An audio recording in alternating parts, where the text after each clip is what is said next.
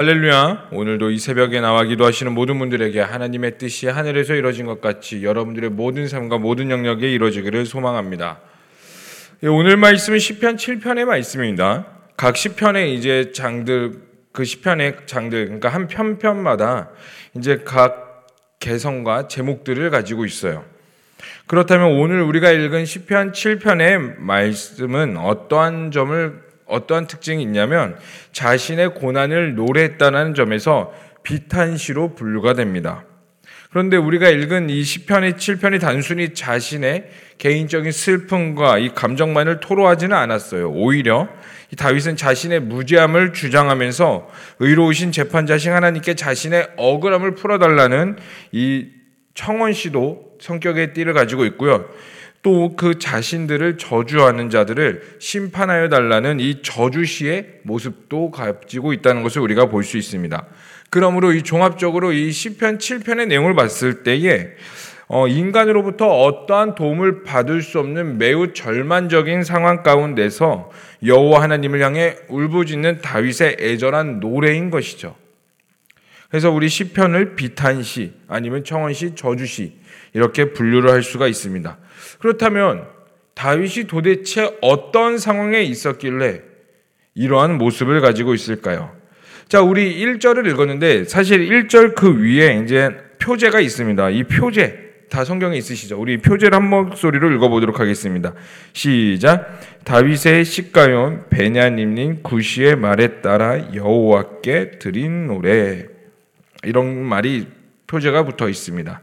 이 표제에서 이 다윗의 상황에 대해서 이제 우리가 유추를 해보고 추측을 해볼 수 있는데요. 우리가 읽은 개혁 성경에서는요, 이 표제가 1절 위에 있는데 사실 본 시에서는 우리가 읽은 이 표제가 1절에 해당됩니다. 그렇다면 우리가 읽은 1절은 본 시에서 2절이 되는 거겠죠.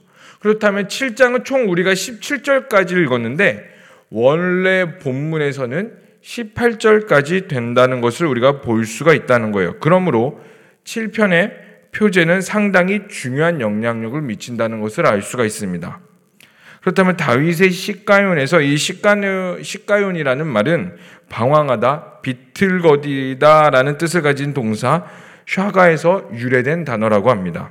그래서 시가윤의 정확한 뜻을 우리가 유추할 수는 없고 정확한 뜻은 알 수는 없지만 심한 정신적인 충격에서 비틀거리는 마음의 상태에서 노래한 슬픔의 노래라는 것은 분명히 알 수가 있어요.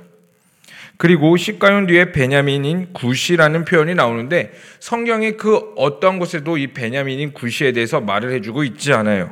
그러나 다윗의 인생을 살펴봤을 때 이 베냐민 사람 사울에 의해서 도망을 치면서 다녔듯이 이 같은 베냐민 사람으로 사울이 도망을 할 때 가장 크게 핍박한 사람 중 하나이지 아닐까라고 우리는 추적을 해보고 있습니다.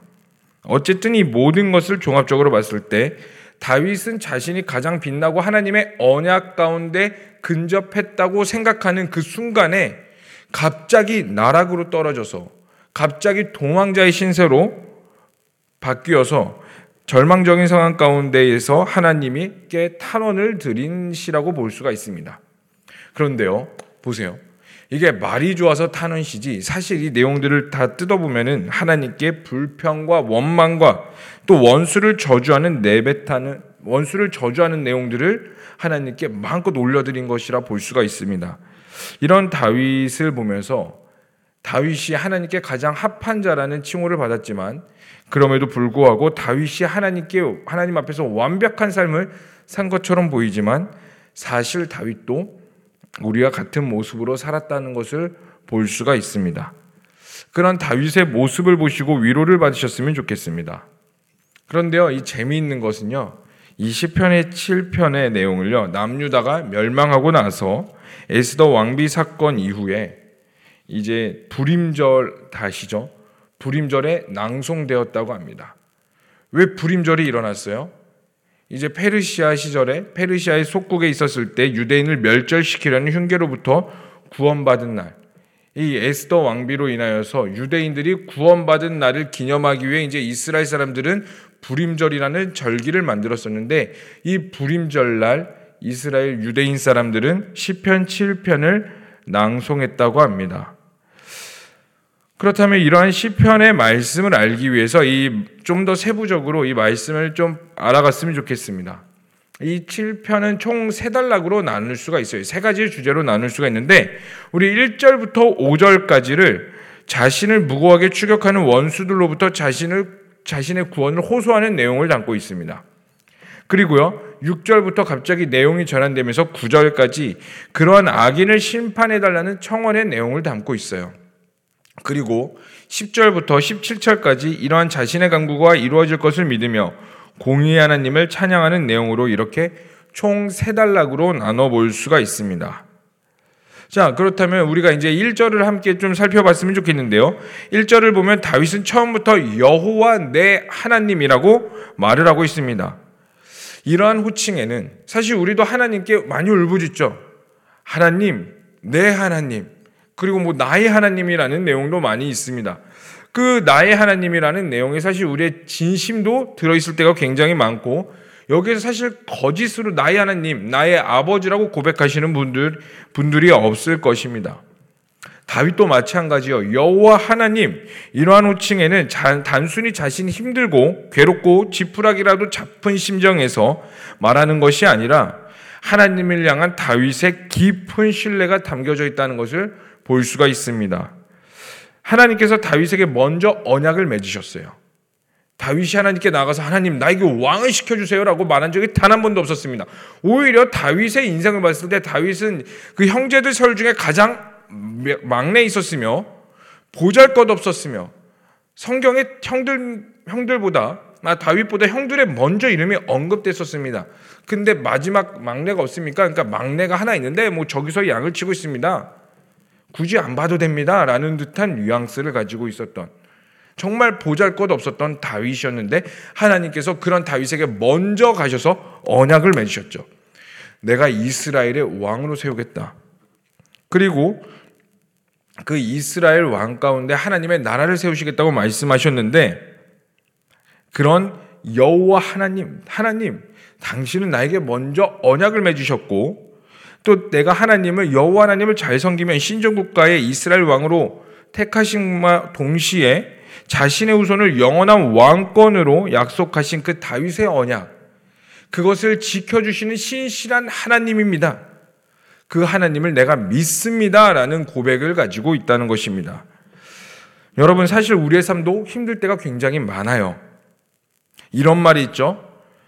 너무 행복할 때 쓰는 표현인데 불안할 정도로 행복하다. 이러한 표현이 있어요. 뭐 사실 요즘 젊은 세대들 가운데 많이 쓰지는 않지만 우리 어르신들이 가끔 이런 표현을 씁니다. 너무 행복할 때 불안할 정도로 행복하다. 더도 말고 덜도 말고 이와 같았으면 좋겠다라는 표현을 많이 쓸 때가 있습니다. 근데 이게 무슨 말이에요? 너무 행복해서 행여나 이러한 행복이 뺏겨질까봐 불안하다라는 뜻을 가지고 있습니다. 그런데 이 표현이 사실 우리 삶에 좋은 일보다 나쁜 일이 더 많이 일어나니까 이 행, 내가 과연 이 행복을 누려도 되나 싶을 정도로 괜찮을까? 나의 삶은 여태까지 불안인데 괜히 행복했다가 더 큰 불안이 오지 않을까봐 두려워하는 마음 가운데서 비롯됐다는 것을 볼 수가 있습니다. 그렇기 때문에 온전히 우리 행복을 누리지 못한다는 비극적인 표현이 될 수도 있는 것 같아요. 그런데요, 여러분, 여러분들의 그러한 상황 가운데 내가 정말 힘들다고 생각되고 아니면 내가 원치 않은 방향대로 내 인생이 흘러가고 있다고 생각하는 그 가운데 여러분들은 하나님을 왜 믿으세요? 무엇을 가지고 믿으십니까? 교회를 왜 다니세요? 그리고 여러분들은 왜 하나님께 울부짖을 때에 어떠한 하나님을 찾고 계십니까? 단순히 내 아픔을 들어주시는 하나님이며 나를 위로해 주시는 하나님이며 나를 사랑해 주시고 의지할 것이 없으니 나에게 심적인 평안을 주시는 하나님을 찾고 계십니까? 네, 사실 좋아요. 근데 하나님께 울부짖는 것 좋죠. 그런데 더 중요한 것이 있습니다. 우리 하나님은요, 위로의 하나님도 맞으시고요, 사랑의 하나님도 맞으십니다. 그런데 왜 사랑이 있으면 왜 위로가 있을까요? 그리고 무엇이 위로가 되면 무엇이 사랑이 될까요? 그것이 바로 따라합시다. 하나님의 언약. 그 하나님의 언약이 우리에게 위로와 사랑이 되는 줄로 믿습니다. 그렇다면 우리에게 선포되어지는 하나님의 언약이 무엇일까요? 많은 목사님들이 말하기를 성경을 압축하고 압축하고 압축해서 한 절로 만든다면 이 성경이 나올 거라고 많은 분들이 이야기하고 있습니다. 그게 바로 요한복음 3장 16절이에요. 우리 요한복음 3장 16절의 말씀 우리 한 목소리로 읽어보도록 하겠습니다. 시작. 하나님이 세상을 이처럼 사랑하사 독생자를 주셨으니 이는 그를 믿는 자마다 멸망하지 않고 영생을 얻게 하려 하심이라. 아멘. 이것이 우리에게 주어지는 하나님의 첫 번째 언약이라는 것입니다. 끊어졌던 하나님과의 관계에서 예수 그리스도의 십자가로 말미암아 그래서 하나님이 세상을 이처럼 사랑하셔서 예수님이 이 땅 가운데 오셨고 독생자를 우리에게 주셨고 그를 믿는 자마다 멸망하지 않고 이제 하나님과 영원토록 거할 것이다. 영생을 얻게 될 것이다. 이것이 우리에게 인간에게 주어진 첫 번째 언약이라는 거예요. 그래서 사랑하는 성도님들 이 언약의 말씀이 천국 소망을 붙잡으시기를 소망합니다. 우리 하나님은 신실한 하나님이에요. 그래서 사도 바울은 골로새서 1장 5절의 말씀에서 이렇게 말하는데 우리 현대인의 성경으로 제가 한번 읽어 보도록 하겠습니다. 이 믿음과 사랑은 여러분이 전에 진리의 말씀인 기쁜 소식을 들어서 확신하고 있는 하늘나라의 소망에 근거하고 있는 것입니다. 무엇에 근거하고 있다고요? 하늘나라의 소망. 여러분 이것을 붙잡으시길 소망해요. 초대교회 성도들도요. 정말 가난해서 먹을 것이 없고 일제 강점기와 여러 가지 또 6.25 전쟁 가운데에서도 우리 대한민국 가운데 복음은 여전히 흘러갔고 오히려 그 어려운 상황 가운데서 교회는 더 튼튼해졌어요. 왜 그럴까요? 천국 소망이 우리를 더 굳건하게 만들기 때문입니다. 그래서 이러한 표현이 있습니다. 사탄이 첫째로 그리스도인들을 핍박하 그리스도인들에서 하나님을 더 멀어지게 하려고 교회를 엄청나게 핍박했다. 그런데 그 핍박을 가면 가할수록 신실한 그리스도인들이 생겨나면 교회는 부흥하기 시작했더라. 그래서 사단의 전략을 바꿨는데 그게 무엇이냐면 그들이 하나님을 믿을 수 있게 평안하게 만들어주자. 그랬더니 사탄의 전략이 너무나 잘 먹혀서 그들은 타락하기 시작했고 변질되기 시작하였으며 말씀으로부터 멀어지기 시작했다. 이러한 문구를 제가 읽어본 적이 있습니다. 맞는 것 같아요. 우리 가운데 어려움이 있을수록 우리가 더욱더 붙잡고 굳건해질 수 있는 근거가 바로 여기 있기 때문입니다. 바라볼 게 없거든요. 저 천국 소망밖에. 그때에 우리가 울부짖는 하나님이 진짜 하나님이라는 겁니다. 그냥 나의 하나님, 아, 나를 위로해 주세요. 나를 사랑해 주세요. 나의 아픔을 알주세요. 우리의 가정과 여러 것들을 도와주세요. 네, 그 하나님도 맞으십니다. 그러나 진짜 우리 가운데 주시고자 하는 것들은 무엇이냐면 이 모든 것들을 딛고 일어나서 여호와 하나님, 나를 구원하시는 나의 언약의 하나님, 마치 다윗에게 첫 번째로 그 왕의 언약을 주셨듯이 이제 우리에게 그 천국이라는 소망의 언약을 그 주신 하나님을 끝까지 붙잡으시기를 간절히 소망합니다. 이제 두 번째 단락은요, 이제 6절부터 9절까지로 야긴의 심판을 심판해 달라는 청원 내용인데 6절은 이렇게 말하고 있습니다. 우리 7장 6, 7편 6편 6절 다 함께 읽어 보도록 하겠습니다. 시작. 여호와여 진노로 일어나사 내 대적들의 노를 막으시며 나를 위하여 깨소서 주께서 심판을 명령하셨나이다. 아멘. 여호와께 일어나소서 깨소서라고 말합니다. 그리고 매우 건방진 말처럼 보여지지만 여호와께서 심판을 명령하셨다라고 합니다. 이것은 하나님께서 주무시고 계시는데 제발 깨어달라고 일어나서 뭐하고 계시냐고 막 흔들어 제끼는 것이 아니에요. 자신의 억울함을 속히 풀어달라는 그 뜻을 가지고 나아가고 있는데 이것은 사사기의 드보라의 전쟁 기사에도 전쟁에 관련해서 사용된 표현이라고 표현으로서 하나님의 도우심을 구함을 갈구하는 애정, 애절한 심정이 응축된 표현이라고 할 수가 있습니다. 여러분, 사람은 누군가에게 말을 해야 돼요. 이와 관련해서 재밌는 이야기가 이제 임금님 귀는 당나귀 귀라는 재밌는 내용이 있죠.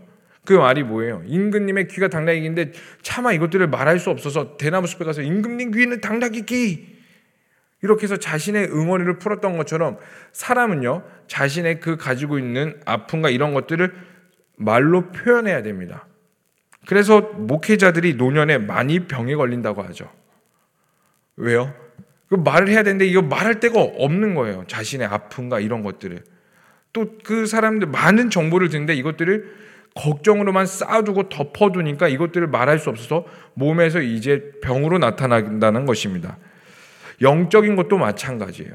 여러분들의 아픔과 어려움이 있으면 그것들을 말로 쏟아내야 돼요. 여러분 말로 쏟아내고 토로하고 불평하는 거 여러분 때로는 우리 인생 가운데 굉장히 중요합니다. 그런데 문제가 뭐냐면 이 아픔과 불평을 누구에게 쏟아내느냐가 중요한 거예요. 이것을 하나님께 쏟아내야 됩니다. 여러분 사실 욥기도 그렇고요. 시편도 그렇고요. 욥기도 읽어보면 욥의 엄청난 믿음의 고백을 갚는 것 같죠. 아니요. 불평이에요, 불평. 막 처음에는 엄청난 믿음의 고백을 하는 것 같지만 이 친구들과 대화하면서 불평과 불평과 불평이에요. 사람은요 살다 보면요 불평이 나올 수밖에 없습니다. 왜요? 그것이 우리가 죄인이라는 증거예요. 그러나 그것들을 가지고 아 나는 죄인이니까 난 믿음이 연약한 거니까 불평을 하지 말아야지 아니요. 우리가 가지고 있는 상황을 그대로 하나님께 올려드리기를 소망합니다.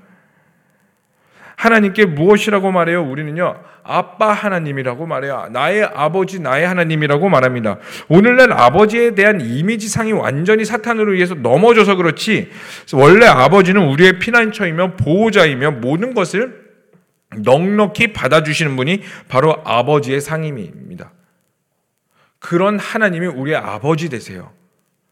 그러니 두려워하지 마시고 여러분들의 내면 깊은 것까지 내가 이런 것까지 고백해나 싶을 정도로 설령 내가 너무나 쪼잔하게 보이고 내가 스스로 내 자신의 모습이 내 안에 내면의 모습이 비참하게 보일지라도 하나님은 사실 그 모든 걸 다 알고 계세요. 그런 것들을 알면도 불구하고 우리를 사랑하신다고 우리 앞에 계십니다.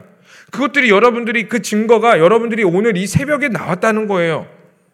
내 의지로 내 발을 가지고 내 능력을 가지고 내가 깨어서 이 자리에 나온 것 같지만 그 의지와 깨울 수 있는 시간과 나올 수 있는 교회와 모든 것들을 허락하신 분이 바로 하나님이시고 그 하나님께서 오늘 여러분들을 우리를 이 새벽 가운데 부르셨다는 것은 우리의 모든 것들을 하나님께 토로하라는 그 마음이에요. 기도는 하나님께 염원 드리는 게 아니에요. 하나님 이거 해주시고 저거 해주시고 내 마음이 많이 아파요. 하나님 이렇게 해주세요. 그냥 이런 것들이 아니에요. 하나님과의 교제입니다.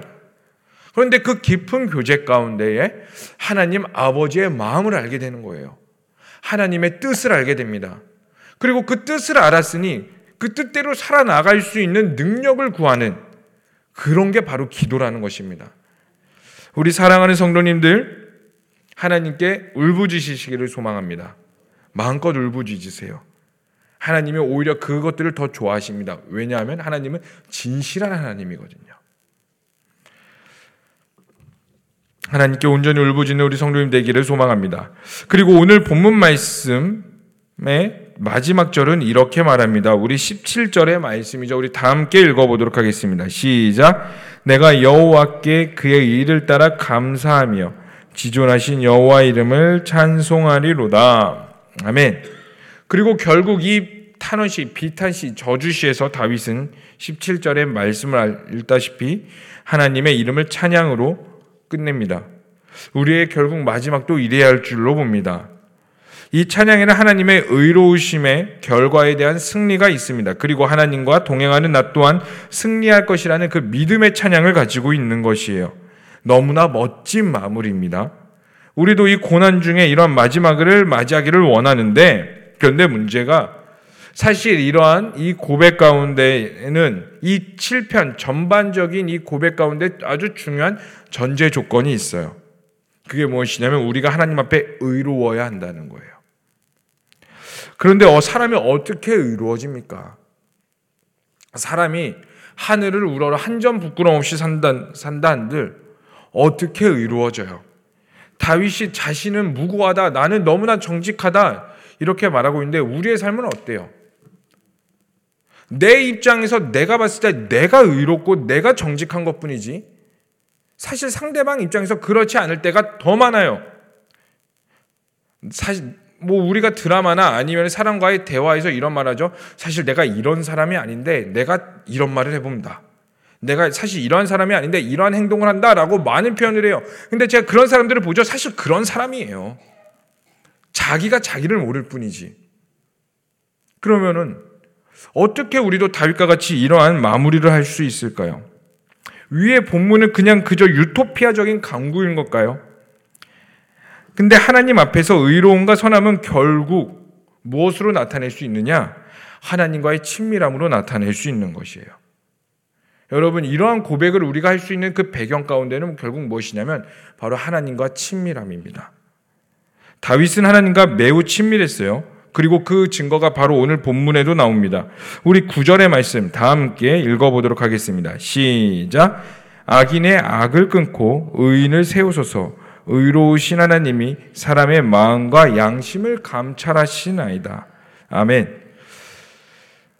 여기서 구절을 보면 악인의 악을 끊고 의인을 세우소서라고 말합니다.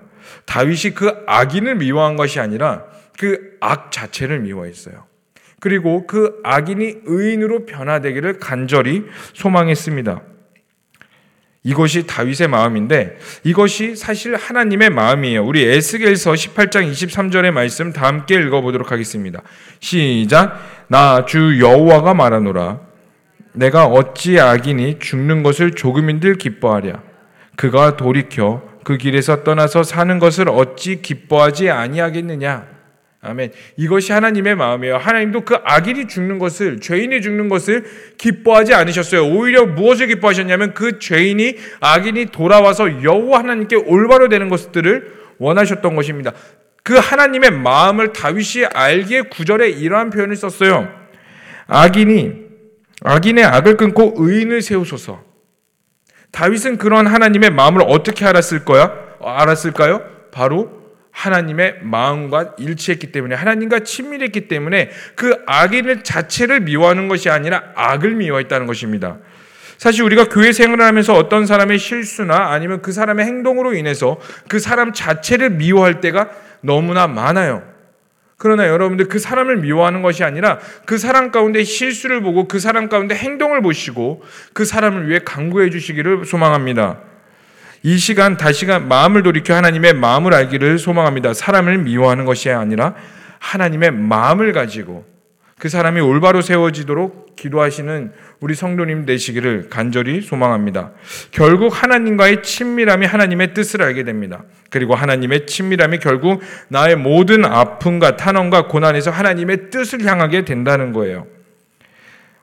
이제 말씀을 마무리하겠습니다. 사실 우리의 삶은 쉽지 않습니다. 특히 그리스도인으로서 이 시대에서 살아간다는 것은 더욱더 어렵고요.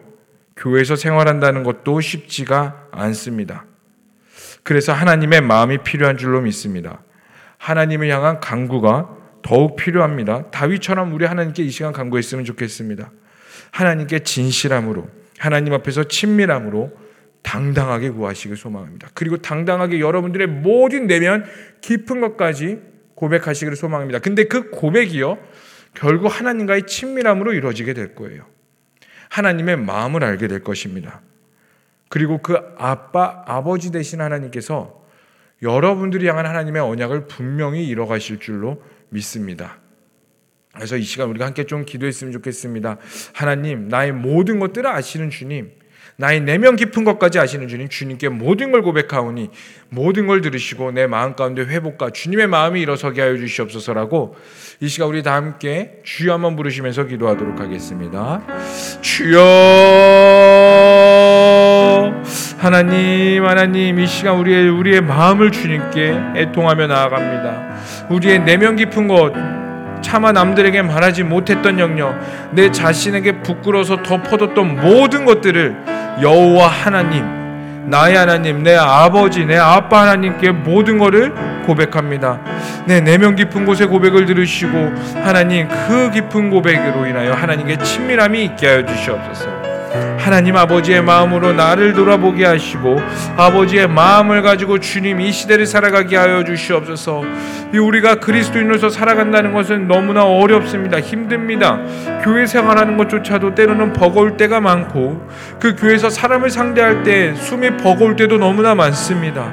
그러나 주님 하나님, 그러나 우리가 하나님의 마음으로 다시 일어나기를 소망합니다. 회복되기를 원합니다. 나의 모든 영역 가운데 주님을 더 깊이 알기를 간절히 소망하오니 하나님 이 시간 기도하는 모든 자들 가운데 성령으로 기름 부어 주시옵소서. 아버지의 마음을 알게 하여 주시옵소서. 아버지의 뜻을 온전히 분별할 수 있는 자들이 되게 하여 주시옵소서.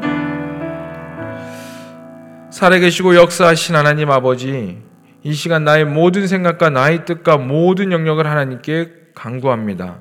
기도합니다. 어쩌면 내가 너무 부끄러워서 나조차도 덮어놓고 나, 나조차도 인정할 수 없었던 그 모든 영역까지 하나님께 기도하며 나아갑니다. 하지만 하나님 그 모든 영역들이 결국 하나님 앞에 친밀함이 되게 하시고 그 친밀함으로 인하여 하나님의 뜻과 아버지의 마음을 온전히 아는 자들로 세워지게 하여 주시옵소서. 이 시간 울부짖는 자들에게 성령으로 더욱더 기도의 박차를 가게 하시고 기도에 힘이 있게 하시고 능력이 있게 하여 주시옵소서. 주님께 모든 걸 맡겨 드립니다. 이 모든 것을 믿고 살아 계신 예수님의 이름으로 기도합니다. 아멘. 주여, 주여, 주여.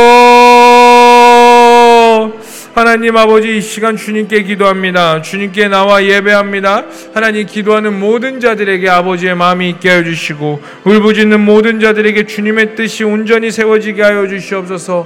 하나님 내면 깊은 곳에 고백을 들어주시고 나의 아빠 아버지 되신 하나님께서 모든 것들을 들으시고 나의 하나님과의 친밀함으로 가게 하여 주시옵소서.